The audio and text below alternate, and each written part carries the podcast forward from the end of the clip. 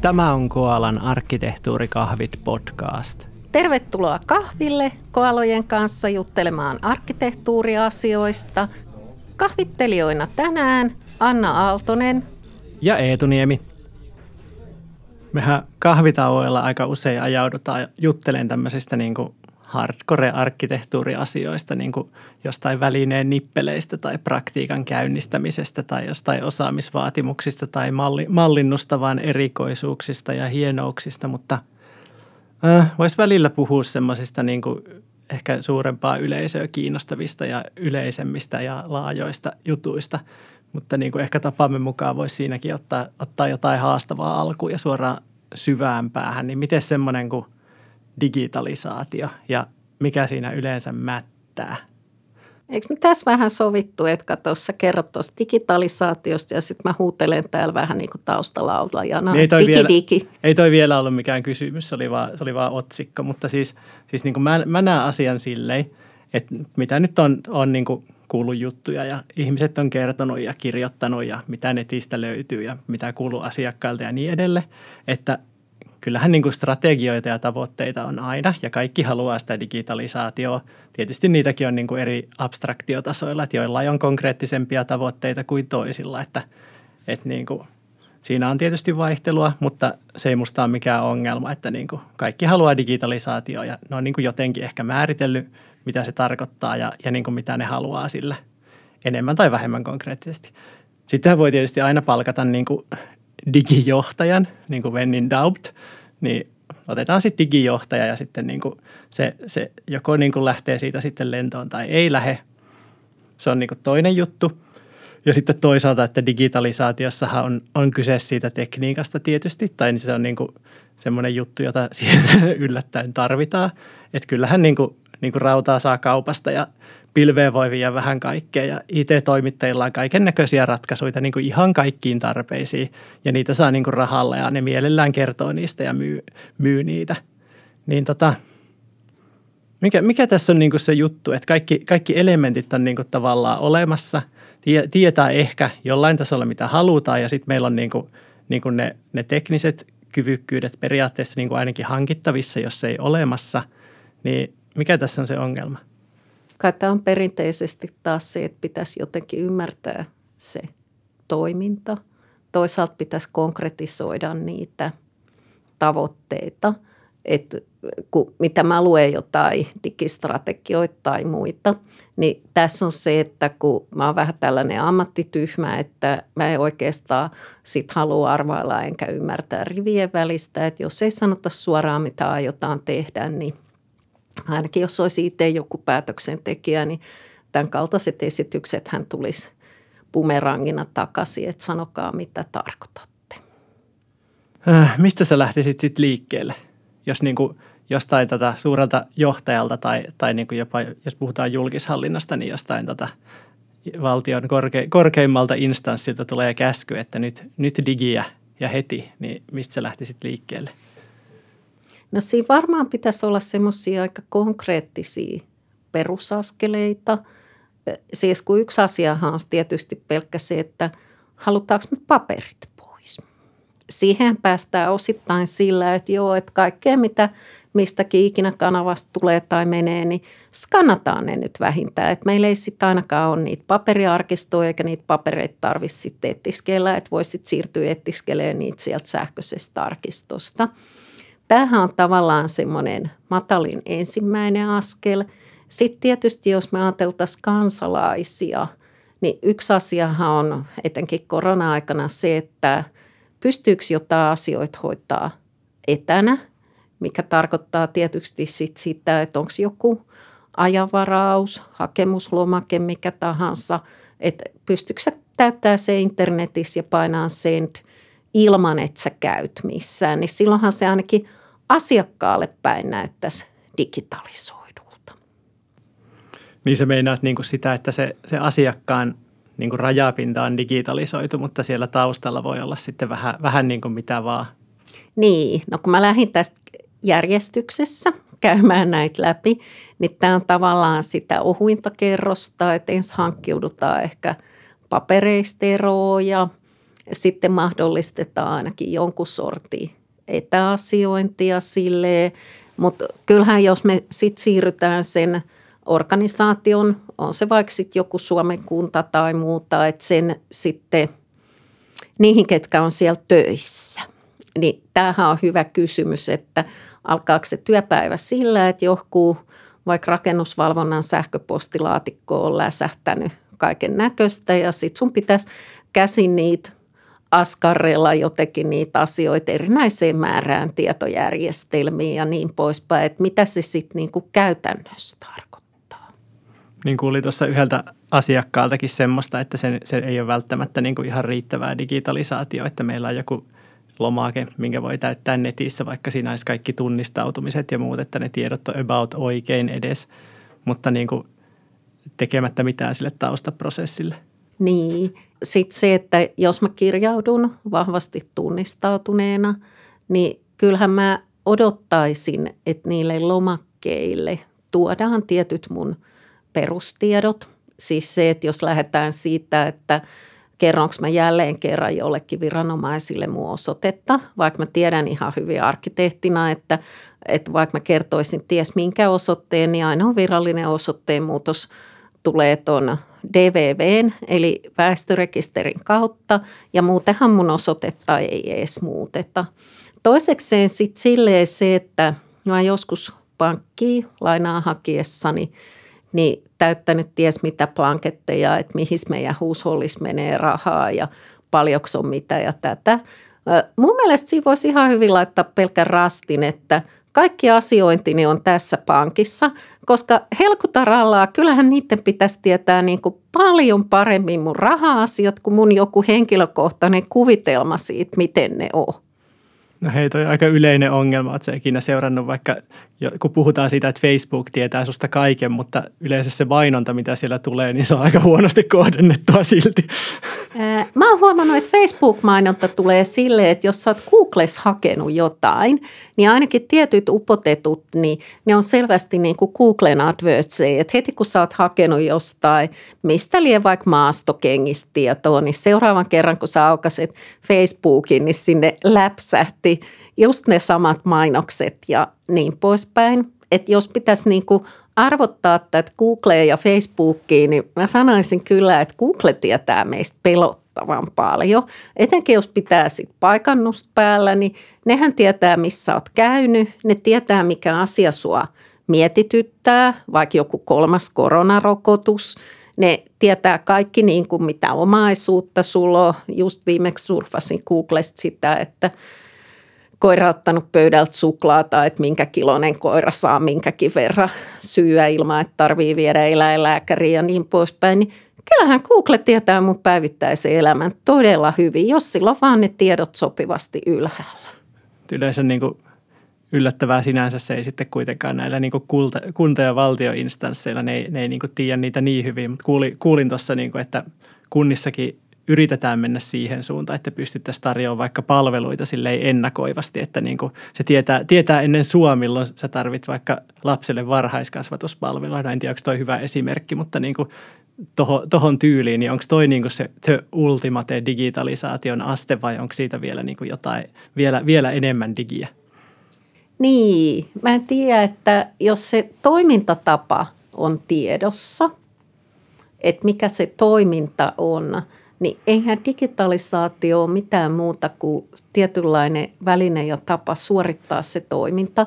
Omena sen verran vanha, että silloin kun meikäläisen jälkikasvu hankkiutui kouluun, niin tuli ihan kotiin sellainen lappunen, että kai sä ootte huomannut, että teillä on semmoista jälkikasvua siellä, joka alkaa olla oppivelvollisuus iässä ja nyt sitten tuossa lähikoulussa olisi tolo info, että saa ilmestyä sinne vanhempana niin kuin kuuntelemaan ja niin poispäin. Että kyllä se aika hyvin toimi kirjeitsekin, ainakin tuossa koulujutussa. Että en tiedä, että kuinka helppoa olisi niin kuin väistellä sitä, että ei ne meidän lapset kouluun tule ollenkaan. Joo, niin on ihan totta. Kyllähän sitä tolleen manuaalisestikin voi tarjota ennakoivaa palvelua ja hyödyntää tietoa ja niin edelleen. Siihen vaan kuluu ehkä sitten enemmän resursseja. Todennäköisesti toikin oli vaan joku ajo, mikä tehtiin jonnekin väestötietojärjestelmään tai vastaavaan. Niin, no mä meinasin sanoa, että ei se katsokaas nyt niin kauhean manuaalista ole ollut silloinkaan. Että kyllähän jo aikanaan, niin olikohan se jotain 50-60-lukua, kun postipankkiin ilmestyi ensimmäisiä tietokoneet ja muuta. Totta kai kaikki lähetettiin sinne tallennettavaksi ja niin poispäin, että kyllähän noita tietokoneet on ollut, että kyllä mä veikkaisin, että silloin 90-luvulla niin se on ollut aika tyynen rauhallisesti, että kaikki lapset, joiden ikä on tietty, niin nyt lähetä kirje vanhemmille ja varmaan se tieto toimitettiin jonkunlaiset lapsilistat myös kunnan toimistoon, että no niin, että odotettavissa on, että eka luokka aloittaa nää, että oliko teillä tarpeesti yksi luokkahuoneita ja tiloja ja muuta.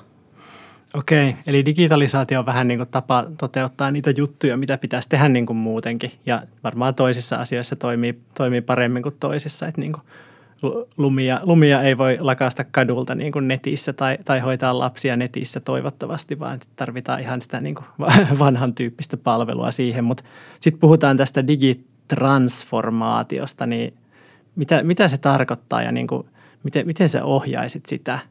Saat kuule ihan itse vastata tuohon digitransformaatioon. Mä oon aika vähän itse konsultoinut näitä digihankkeita.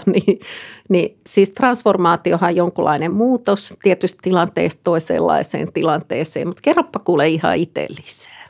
Digitransformaatiohan on vaan sitä, että niin kuin viedään niitä asioita digitaalisiksi, mitä on niin kuin jollain kriteereillä ehkä päätetty, että on tarkoituskin viedä ja yritetään vielä tehdä se jotenkin hallitusti. Ja siinä on tietysti sitten erilaisia keinoja, joista päästään niin kuin näihin meidänkin juttuihin, eli arkkitehtuuriin. Et se digitalisaatiohan liittyy niin kuin palveluihin tietysti. Niihin palveluissa on kanavia, ne muuttuu digitaalisiksi, ehkä korvaa jotain niistä perinteisistä. Sitten on tietysti prosesseja, niitä voidaan tehostaa. Niillä toteutetaan niitä palveluita esimerkiksi ja tietysti sitten tietojärjestelmät isona juttuna ja varmaan siellä on jotain teknologiaakin sitten alla, mikä pitää niin kuin jotenkin miettiä. Mutta se on aika monimutkaista. Siinähän on niin kuin paljon eri vaihtoehtoja, että lähdetäänkö me hankkiin vaikka täsmäratkaisuja, että tuolta tämmöinen etäkokousjuttu ja vähän WhatsAppia käyttöön ja sitten niin kuin Teams, että saadaan ryhmätyöhommat kuntoon ja sitten ehkä joku lomakepalvelu ja tälleen, vai niin kuin hankitaanko me jostain joku kuntien digimonoliitti, mikä hoitaa niin kuin paljon noista asioista niin kuin yhdessä ratkaisussa. Ei ole varmaan yksiselitteisiä vastauksia. Toihan on hyvin hankala että jos lähdetään teknologia edellä, mikä on tietysti aika suosittua. Just kun sä mainitsit tuon WhatsAppin, niin tuli just mieleen, että kun luin, en nyt muista mistä IT-alalehdestä näin, että joku siivousfirma, kun oli siivoojille toimittanut asiakkaiden nimiä ja ovikoodeja ja tällaisia niin WhatsAppissa, jolloin siis henkilötiedot eivät edes sijaitse EU-sisällä, niin tästähän oli tullut sitten tietosuojavaltuutetulta sanomista. Musta edelleenkin se haaste pyörii enemmän siellä toiminnassa ja tiedoissa, joo, täällä toiminta-arkkitehtipäivää, kuin teknologiassa. Ja musta niin kuin usein digitalisaation este on vähän se, että ei osata tuoda näkyväksi tai ymmärtää edes sitä asiaa, että mitä se asiakaspalvelija, se ammattihenkilö on oikeasti koko ajan siellä taustalla tehnyt ja paininut. Eli jos me otetaan vaikka tämä lasten koulualoitus, niin kauan kuin siellä ihminen tekee, niin ihminenhän ymmärtää sen, että lapsi ei varmaan käy yhtä aikaa koulussa ja päiväkodissa. Niin sitten ne on niin kuin poistettu sieltä päiväkodista. No yleensä varmaan päiväkodin täritkin tietää joskus toukokuun lopussa, että joo hei ja ei varmaan enää nähäkään, koska syksyllähän aloitat kouluun ja niin poispäin. Mutta nämä tietynlaiset toiminnalliset ristiriippuvuudet, tietyt asiat, niin kyllähän semmoinen ihminen, joka ammatikseen tekee sitä asiaa, niin se tietää ne, mutta jotenkin sitten kun me siirretään se digitalisaatioksi, niin sitten se homma ontuu, mikä tarkoittaa, että voi olla, että me on kokonaan se unohdettu. Ja sitten kun asiakas tekee sit itse, niin pitäisi jotenkin muistaa, että se asiakas tekee sitä ehkä kerran elämässään. Ja se on sille uutta, että se ei tee sit koko aikaa ammatikseen. Että kyllä mulla ihan jostain jätteen lajittelusta lähtien niin välillä tuntuu, että pää räjähtää. Että musta kaikista hauskin esimerkki on se, että kun on semmoinen jätelaji nimeltä talkoojäte, niin voiko sinne sitten viedä, että joo, nämä akut kerättiin talkoilla tähän peräkärryyn, niin eikö tämä nyt sitten ole talkoojätettä? No eipä tietenkään, se on ongelmajätettä ja tälleen. Niin siis, että digitalisaatiossa pitäisi niinku miettiä, että minkä osan sä jätät kansalaisen asiakkaan itsensä vastuulle, koska vaikka se olisi kuinka helppokäyttöinen se järjestelmä ja mitä, niin pelkkä se terminologia voi olla hirveän hajottavaa. Toinen esimerkki, mitä mä harrastan, että kyllä mä kännykällä voisin ottaa lentokentällä odotellessani matkavakuutuksen, mutta jos mä omistan sahan ja mä haluan sille sahalle jonkunlaisen yritysvakuutuksen, niin voin sanoa, että kyllä se vakuutusedustaja saa luvan tulla ihan paikan päälle ja lampsia sit sahaa ympäri mun kanssa ja sitten kertoo, että minkä tyyppinen vakuutus tulee, että mä en rupea enää ton tyyppisiä asioita ihan oikeasti itse naksuttelee missään itsepalvelussa. Niin, on se vähän niinkin niin. Siinä kannattaisi kysyä varmaan asiakkailtakin, että niin kuin miten ne haluaa näitä hommia tehdä. En tiedä, onko sitä käytännössä tehty hirveän monessa paikassa vai mennään vaan niin kuin digi edellä, mutta joo, toihan niin kuin ihan, kuulostaa ihan arkkitehtuurityöltä, että pitäisi vähän miettiä minkälainen se tavoitetilan prosessia ja varmaan sama juttu niin kuin kävisi vaikka jos on kuvattu palvelut, niin sitähän me suoraan saadaan palvelut ja sitten mietitään vaan palvelu kerralla, että miten ne niin kuin digitalisoidaan ja mitä siellä digitalisoidaan ja niin kuin mille tasolle. Ja samalla voi sitten miettiä niitä kanavia, että muuttuuko ne ja mitkä kanavat on sitten niin kuin semmoisia, mitä halutaan tulevaisuudessa käyttää. Ja siellä sitten sen jälkeen voi katsoa, että millä tekniikalla. Mä kyllä itse kysyisin enemmänkin semmoiselta kokeneelta asiakaspalvelijalta, että minkä tyyppisistä asioista nämä sun asiakkaat, kansalaiset, jotkut muut oikeasti selviää ja mistä ne ei selviä. Että jos me haettaisiin niinku kansalaisia johonkin asiakaspaneeliin, niin aivan varmasti sinne ilmoittautuisi Suomen digitaitoisin 80 vanhus ja kertoisiko se lopputulos meille siitä yleisestä tilanteesta mitään. Väittäisin, että ei. Niin, se pitäisi tehdä jotenkin järkevästi, mutta joo. Siinä kun mietitään niitä per palvelusta ja digitalisointia, niin siinä varmaan kannattaa haastatella erinäisiä tyyppejä, jotka tietää siitä asiasta enemmän kuin se arkkitehti.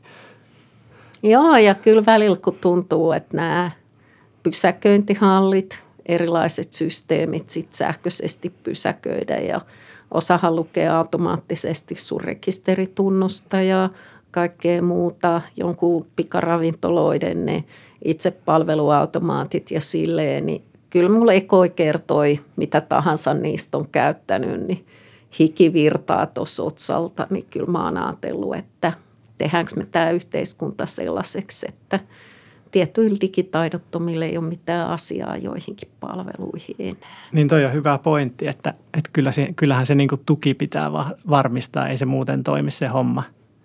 Niin kuin riittävällä tasolla ja sitten tietysti nuo tietoturva, tietosuoja, niin kuin itsessään selviä juttuja, mutta niin kuin ei saa niitäkään unohtaa niin kuin sen lisäksi, että hankitaan hienoja digialustoja ja palveluita.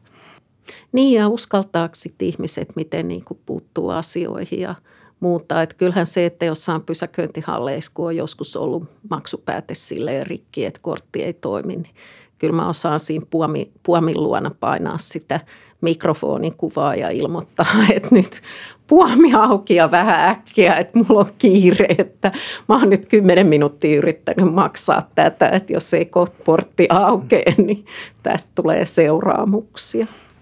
Joo, no okei, digitalisaatiosta voisi jutella paljon kauemminkin, mutta varmaan onko tässä se opetus se, että niin kuin yllätys, kokonaisarkkitehtuuri on aika hyvä juttu siihenkin ja sitä voi niin kuin hyödyntää eri lailla siinä digitalisaation suunnittelussa ja ohjaamisessa. Niin, ylläri-pylläri. Jos ymmärtää toiminnan ja tietää, mitä tietoa tarvitaan, niin tässäkin taas pääsisi aika pitkälle. Näin se menee.